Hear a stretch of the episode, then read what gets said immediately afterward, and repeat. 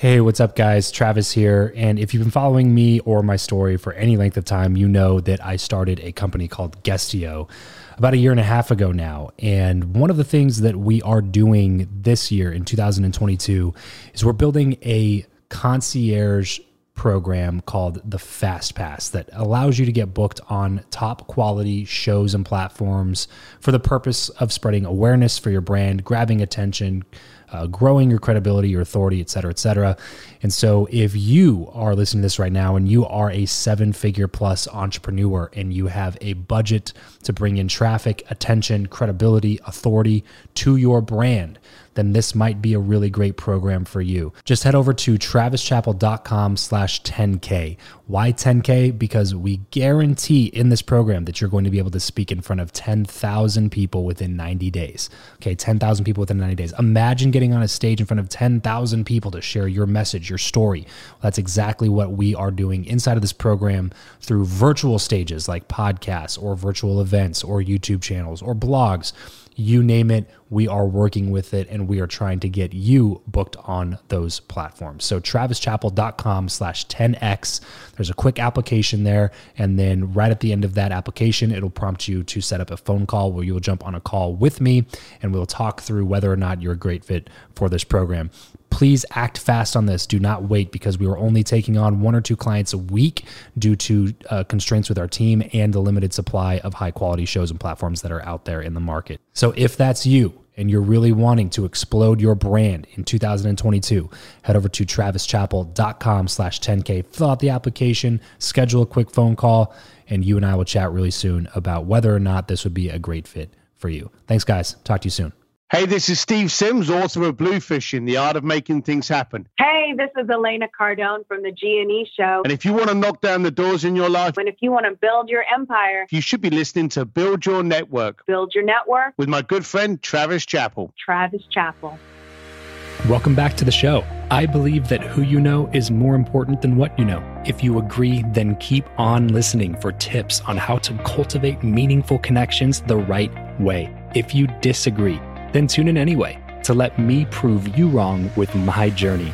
My name is Travis Chappell, and this is the Build Your Network podcast. You have so many stories, and I know that. Can you pull out one specific story where you were trying to make something happen, but it just wasn't working, and then you made a connection with somebody, and they just opened the door wide open for you? Yeah, I can, I'll embellish on what I just spoke about. The um, I had a client that wanted to have a dinner party in Florence, and he wanted an exclusive restaurant. And if anyone's ever been to Tuscany, you know that doesn't exist. You know, the whole point of Tuscany is it's family style. That's why it's so beautiful. So we had to give him something that didn't really exist. So we took over the Accademia, and we had a dinner party at the feet of Michelangelo's David. And I thought that what I wanted to do was I wanted to see if I could get Andrea Bocelli to come in and serenade the clients. So I contacted what I thought was a more senior person and closer to the family. Actually turned out to be one of his agents. And I got the usual kind of like, oh, well, yeah, great. That sounds wonderful. You see, agents are there for two reasons: to say no or charge you three times more than what you offered. Those are the only two roles of an agent. And if you get hold of an agent, then you're spinning your wheels or going in circles. I knew this wasn't going anywhere, especially when they turned around. They said, yeah, we'll come back to you. They didn't say my name, phone number, or email address. And so I've been working with the Vatican. So I phoned up the Vatican and I said, look, I've got to ask you, have you ever dealt with Andrea Bocelli? And uh, the lady that I was dealing with at the Vatican said, yes, he's been here many times. And I went, you couldn't do me a favor. Give him a phone call and let him know that uh, I'm for real and I need a chat with him because I'd love him to do this. And so she did. So I used a relationship that I had credibility with to contact a relationship I didn't have yet to build and start the credibility. And if you've got someone that you admire and respect contact you about a third party, then you go in very warm. And as it was, I got a phone call from the Bocelli camp saying, we got a call from the Vatican. Would you like us there at eight o'clock or nine o'clock? Hmm. I love what you talk about in the book, and they're laced throughout your stories about creating win-win situations, because I think that's one missing piece for a lot of people is is they're, they go into it thinking like, I'm there's no way this person's going to agree with this. And so they think it's impossible because they're like, what do I have to offer this, you know, I know like that one you're talking about in the book about getting a signed guitar from Maroon five. And most people would go into that thinking, well, they have nothing, you know, they have nothing to gain or benefit from. So why would they do anything for me? And so it's always about trying to find what that win-win is going to be and then implementing it. Can you talk about creating win-win situations and some strategies that you found that help you to be able to find out what people want? Yeah. And again, we, you've just used the example. So many people are concentrating on why it shouldn't, shouldn't happen rather than why it should. So I never ask a question that I can get the answer no, unless no is the answer I want. So the first thing is position you ask. Whenever you contact someone, you, they already know you're contacting them because you're on the bloody phone with them. They straight away know you want something because you're on the phone with them. Tell them why you want something from them, but then quickly, within five or six seconds, say, hey, I need this to happen, or I'm looking for this to happen, but the reason I'm contacting you is because I hear you have a book, I hear you have a project, I hear you have a charity, a foundation, a cause, and I have a way that I think could be very beneficial to you. Do you mind if I go into that further?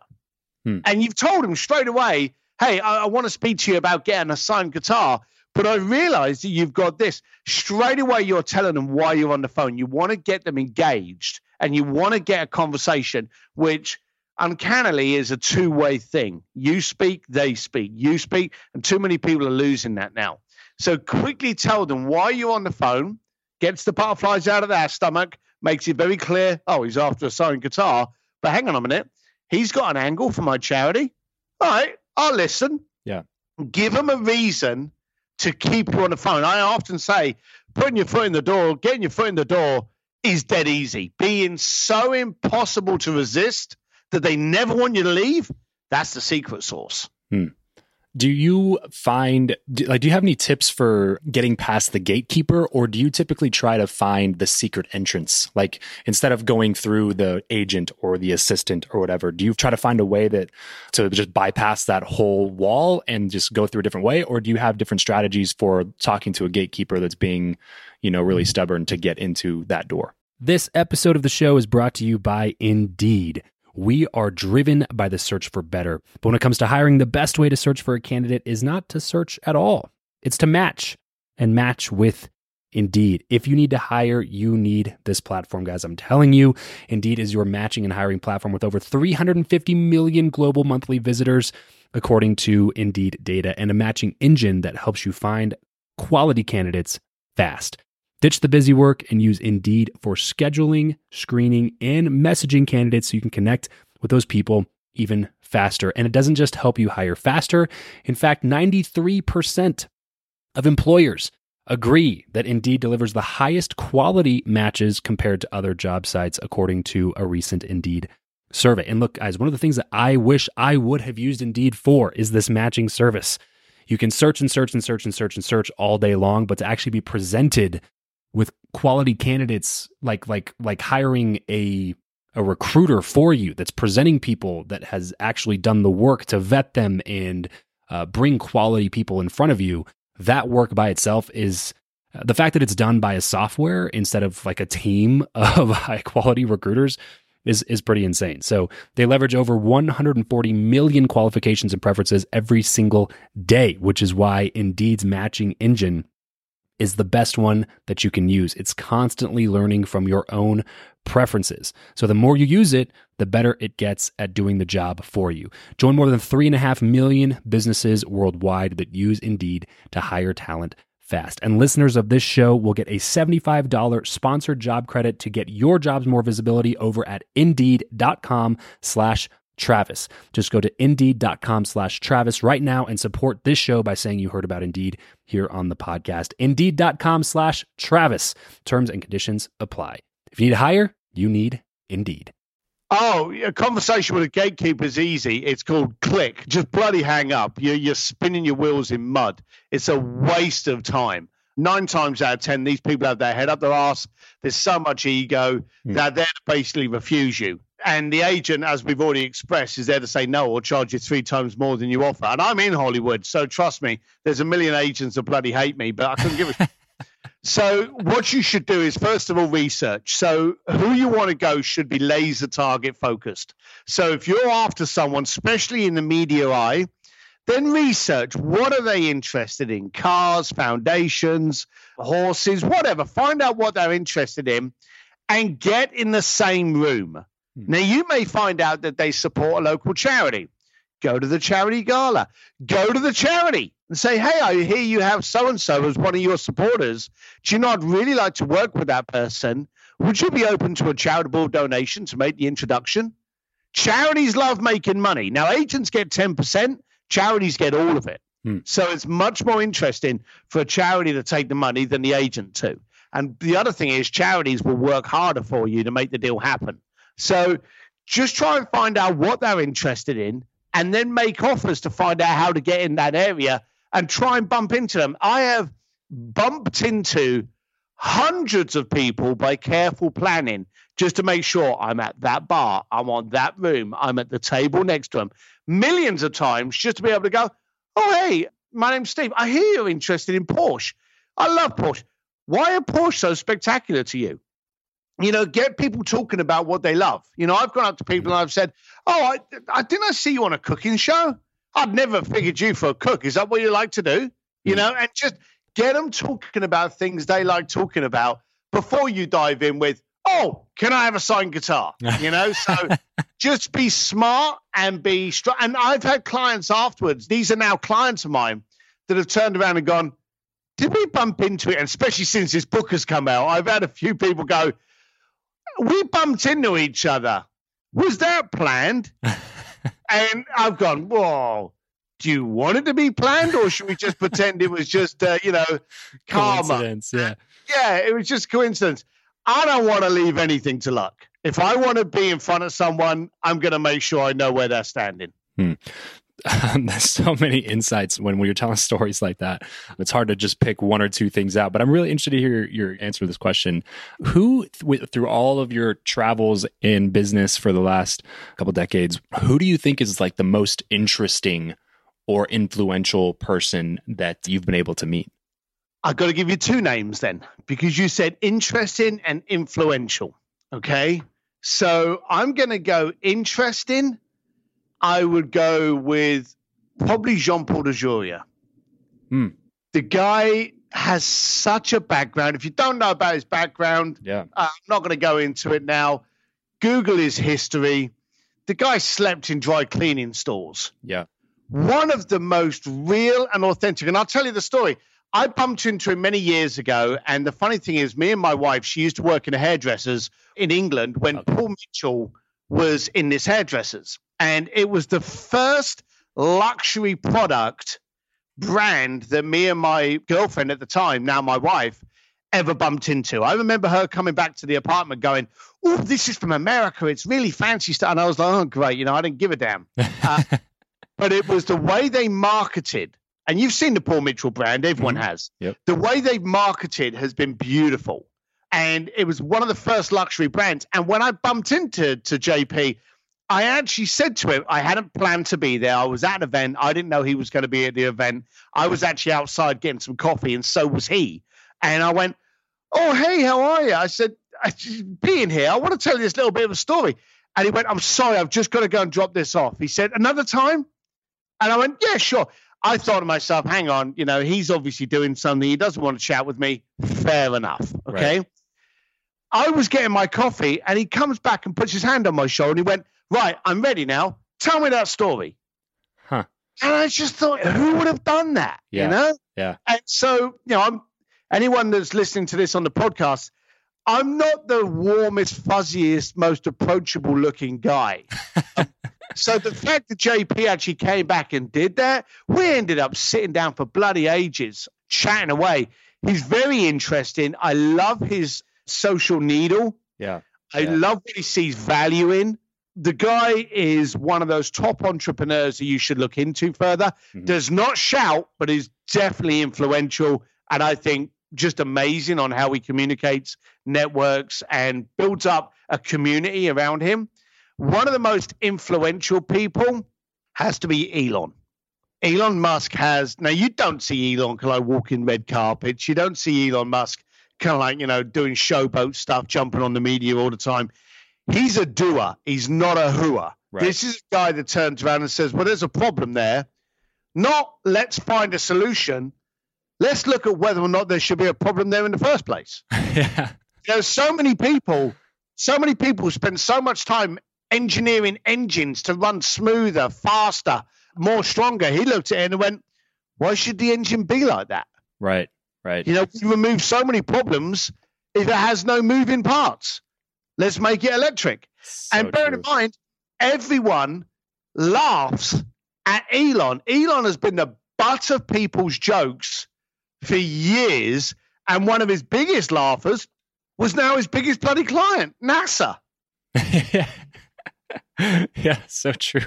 I yeah, was so just talking to somebody about if that. If you want influence, it's got to be Elon. Yeah, I was just talking to somebody about Elon the other day w- w- after they did that unveiling of the new Roadster and the semi-truck and stuff. The truck, yeah. yeah. We were talking about that. And literally, I said that to somebody, what you just said about how we've been innovating the car engine, the gasoline engine for seventy years. And then everybody's goal has always just been like, how do we make that better? How do we innovate here? How do we solve this problem with that? And then Elon Musk just looked at it and went, well, why don't we just do it differently and harness a more powerful form of energy and use that? And then he just did it. So it, it's incredible. I love both of those stories. And with John Paul too, I just read a, about his, like a full version of his story in Millionaire Success Habits by Dean Graziosi.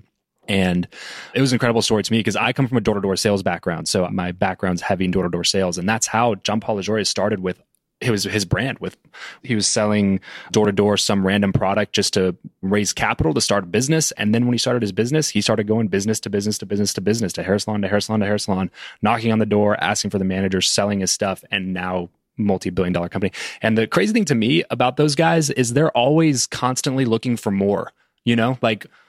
Like if I were Elon Musk and I sold PayPal for a billion dollars when I was like twenty-eight years old, I would be like, all right, well, see ya. I'm headed to, you know, Bali for the rest of my life and my beach house or something. But the guy just like keeps innovating and keeps making the world a better place. So I love both of those examples. Both of those times that you met those two people, Steve, were those on purpose meetings or were they truly on accident?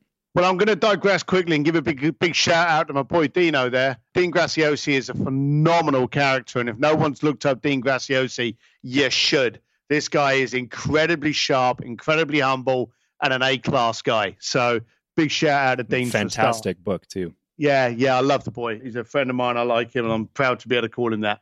So yeah, no, Elon, no, that wasn't casual. That wasn't strategic because I was doing an event with Peter Diamandis. And it was at SpaceX, and we arranged for Mister Musk to actually be there. So that was not a just bump into. That was very much a strategic, but it was also a very heavily pre-planned event. And again, that was one of those things where we used credibility from others to make sure he would attend. Yeah. Regarding uh, J P, J P was a complete off the wall. But you know, and this goes back to the old saying, you know, the more you practice, the luckier you get. Yeah. If you're hanging in the right rooms, you're amazed at who you bump into. Right, right. And so I've always said to myself, oh, it was real coincidence and kind of like, you know, just real off the cuff that I bumped into J P. The fact is, I was in the right place to meet people of that caliber. Mm-hmm. If it hadn't have been J P, it would have been someone else. In fact, it was someone else. There were a ton of people that I meet. So I always make sure I'm in the right rooms, the right locations, the right places to grow. Yeah. Yeah. For someone out there that's thinking like, how do I do that? How do I get into those rooms? What would be like the first place that they can start? Would you say like the first place you start is changing your mindset, or the first place you start is just meeting more people, or the first place you start is just go do things? What would you say to somebody? Do they want to meet you? So I have a, a real dislike for arseholes. I don't want to waste my time with them. So if you're an arsehole, don't get in the room. If you're one of these people that think that you shouldn't be there, don't be there. If you think you can't, you're right. Mm. So first of all, be the person that someone wants to meet, and then start going out to networking events and do the little ones first of all. There's a lot of people that play the old Nirvana line, here I am, entertain me. Go in there and contribute. So if you want to go along to a networking event at your local village or something, go to these and question, challenge. Hey, I believe you're involved in that. That sounds great, but how do you do it? You know, learn how to negotiate and learn how to ask the right questions. Mm-hmm. Then when you've got that, Pat, get into a better room of entrepreneurs, and you're going to have to pay. There's loads of these different entrepreneurial events.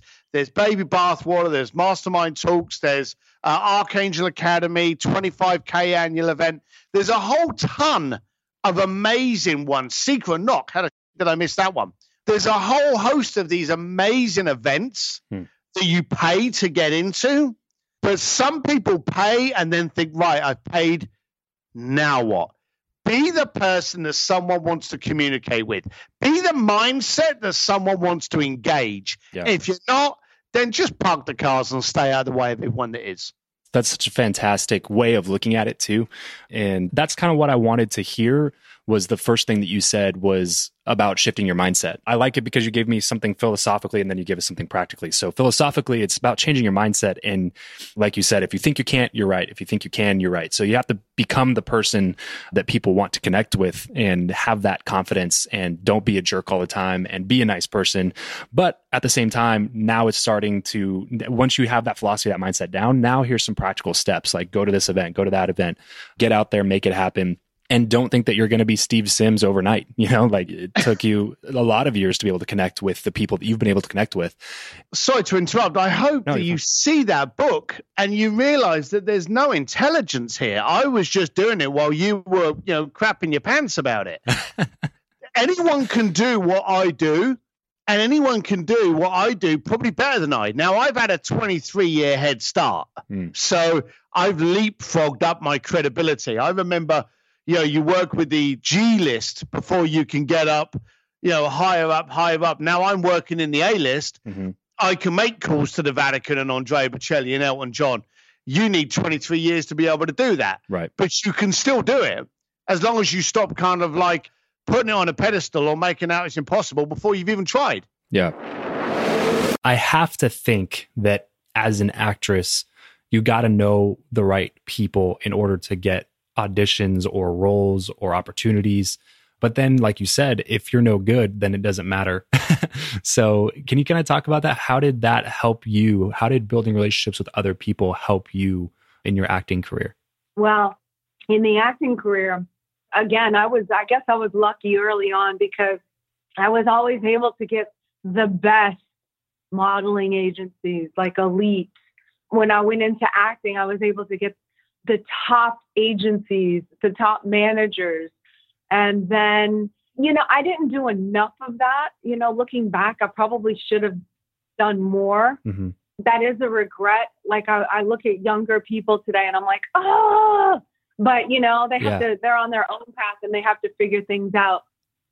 But relationships are very important because I would work on one set and then a few months later, I'd be on another set and there was about three or four of the same crew and everyone talks and it's a small world. And, you know, the people want to work with each other who they have good relationships with, who they right. can trust. They want dependability. They don't want drama on set. They don't want an actor or a crew member who's going to start nattering about the director or this. That creates problems. Mm-hmm. And that goes around. Or if you're late or not professional, you know, the buzz gets out and right. people can hurt you because you can lose jobs over that. Mm-hmm. And so that's when I really learned about that sort of industry and, and getting along with people. And I never really had a problem with that because I've always kind of gotten along with people. But yeah. I remember there were people that were difficult or showed up late or acted like divas. And then eventually, if they're not a superstar and they don't have mega talent to offer,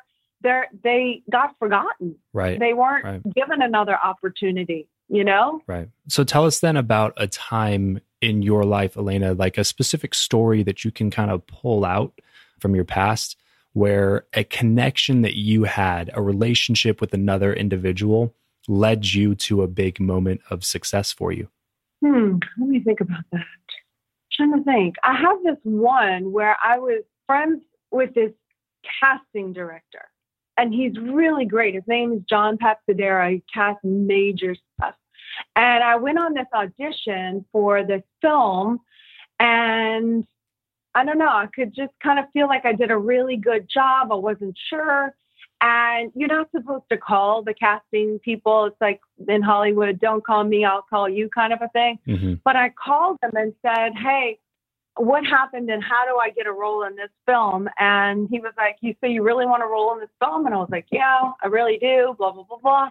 And he was like, well, you did really good. Let me talk to the producers and the director. And anyway, I ended up getting a role in the film, which then got me to the Maxim magazine thing, which is now kind of more of just a bragging, right? Yeah, right, right, right. You know, but it did get me some more, like it helped me kind of break into more of the movie aspect of things yeah. by just having that relationship with the casting director. Just the one. Yeah, that's a perfect example. That's exactly what I was looking for, Elena. Something where it was just like a relationship that you have with somebody. There's, they're a friend of yours. You didn't have like this hidden agenda where it was like, you know, if I become friends with this person, they'll set me up with here, which will lead to this. And then I'll become Maxim Magazine's top one hundred. You know, like it wasn't like this whole long plan that you had in your head. It was just a relationship with the casting director. And then that's right. Um, well, the Maxim had seen the movie and the movie got some notoriety or whatever. And, and then that's how that happened. Yeah. So I just feel like in life, if you're my friend, I'm trying to help you. I have a, my best friend, Rebecca, in New Orleans owns this store called Chatterbox. Well, every time I go to New Orleans, I shop.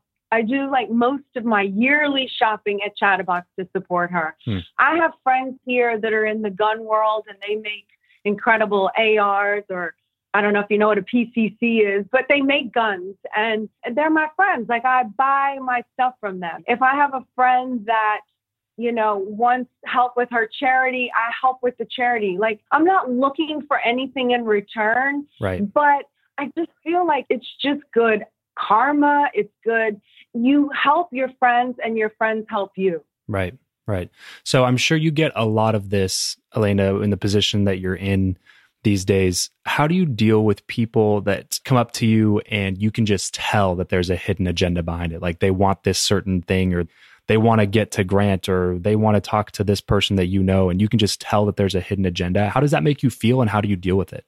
Oh, I don't mind hidden agendas at all because, you know, I want people. Okay, let me answer it this way. If somebody comes to me to get to Grant, I think they're a smart person because that's smart. Hmm. He's got a lot of gatekeepers and I have to go through some of the gatekeepers. But if you come to me, I think you're smart because you're smart. I mean, why wouldn't you come to me? I'm not trying to open the door for more of it because I have so much of it, more than I can even deal with now. I'm sure. But honestly, I think they're a smart person because why wouldn't you work your assets, your, I don't know what you'd call me, your allies, your, even if you don't know me and you got a chance to meet me, why wouldn't you present? If you believe in your product, why wouldn't you get it in front of me to get it to Grant?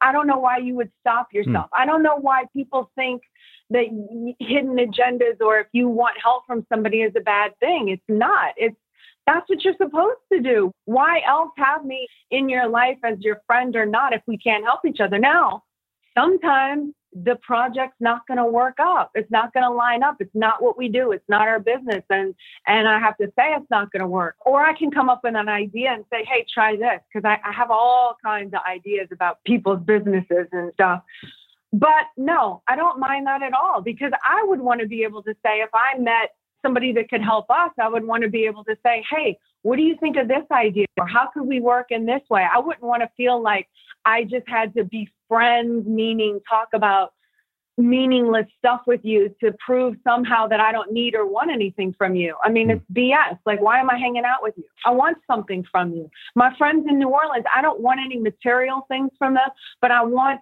them to let me be that teenage girl because they know who I was and I can be that around them. I want something from them. They give that to me. You know what I mean? Yeah, yeah, definitely. It's whatever the thing is that you want with your friends or business people. It's like, I wouldn't beat around the bush. It's like, I'm clear about it, you know? Yeah. Yeah. So very, very interesting. So tell me this, if somebody comes up to you somewhere, what's typically a way that you respond really well to? Like what's approach that people come up to you with where you respond really well to? So if somebody's listening, they're like, hey, I want to talk to you when I come to ten X Growth Con, what would you recommend that someone like that would say to you when they first get there? Well, that's difficult because that's going to be an extremely busy time. I know you probably just threw that out there, but from yeah, yeah, morning that, at till any, night, yeah, any that, time, that, any, yeah. time. Yeah, not um, just ten X Growth Con, but any any time. Anytime, you know, something that's non-threatening, like that doesn't seem, you know, like showing up at my house or my condo might be a little weird. Because now I'm like, oh, they know. Now, it just, I always have a tendency to think in safety lines. So mm. that kind of automatically puts me on a, I have to look at you through a red flag filter now. Right, right. But like if you showed up at the Starbucks and you knew we were going to be there and we said we're having a meet and greet, I open the door for your invitation. And that's the perfect place because I'm ready. I have my people. I'm prepared. Hmm. You know, yeah. You, that, those are great opportunities. And we're so available. Like if you see us at a ball game or here or there or at a restaurant and you want to come say hi and you're friendly and you're, you know, all that. We don't care. Like I'm not some person that's like, I'm eating right now. Like that's just, that's not me. You know, I go back to the beginning. I want to help people. Yeah. And that's my weak spot. That's my weak spot. Hmm. Yeah. So if you're listening right now, you want to meet them, just look, follow their stuff on social media. I was just telling Elena this before we hopped on the interview that we were both in Vegas at the same time. So if you follow like their stuff on social media and you realize that you're in the same spot or that they're at a certain place that's only a few minutes from you or maybe an hour or something, and you really want to meet them, then you just got the green light. So go ahead, go up to them, introduce yourself, yeah, and you say know, what's and, up. And the people, I'm very good on Instagram. I'm not really great on other social mediums. And Grant does get on me about that. But for now, I'm really good on Instagram. I have a lot of people that write me there, but I do try to get back to people. And this is true. I have had numerous people in numerous cities D M me and say, where are y'all going to be? Can I meet up with you? And I have responded, we will land at the airport at this time. You can come by and say hi. And ten or fifteen people have showed up. Awesome. So I'm very open and available. Well, that's it for today's show. Thank you so much for tuning in. You may have heard me in the intro give you a little bit of a taste of the new mastermind that I have coming up. I can't yet reveal some of the awesome stuff that's going to be a part of that mastermind, but if it's something that you are interested in, please feel free to shoot me an email over to Travis at build your network dot co, and I would love to chat with you about it. Have a fantastic rest of your day, and remember to leave every relationship better than you found it.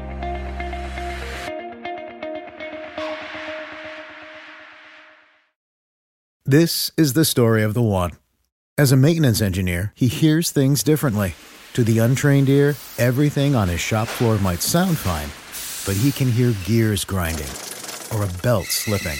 So he steps in to fix the problem at hand before it gets out of hand. And he knows Granger's got the right product he needs to get the job done, which is music to his ears. Call, click Granger dot com, or just stop by. Granger, for the ones who get it done.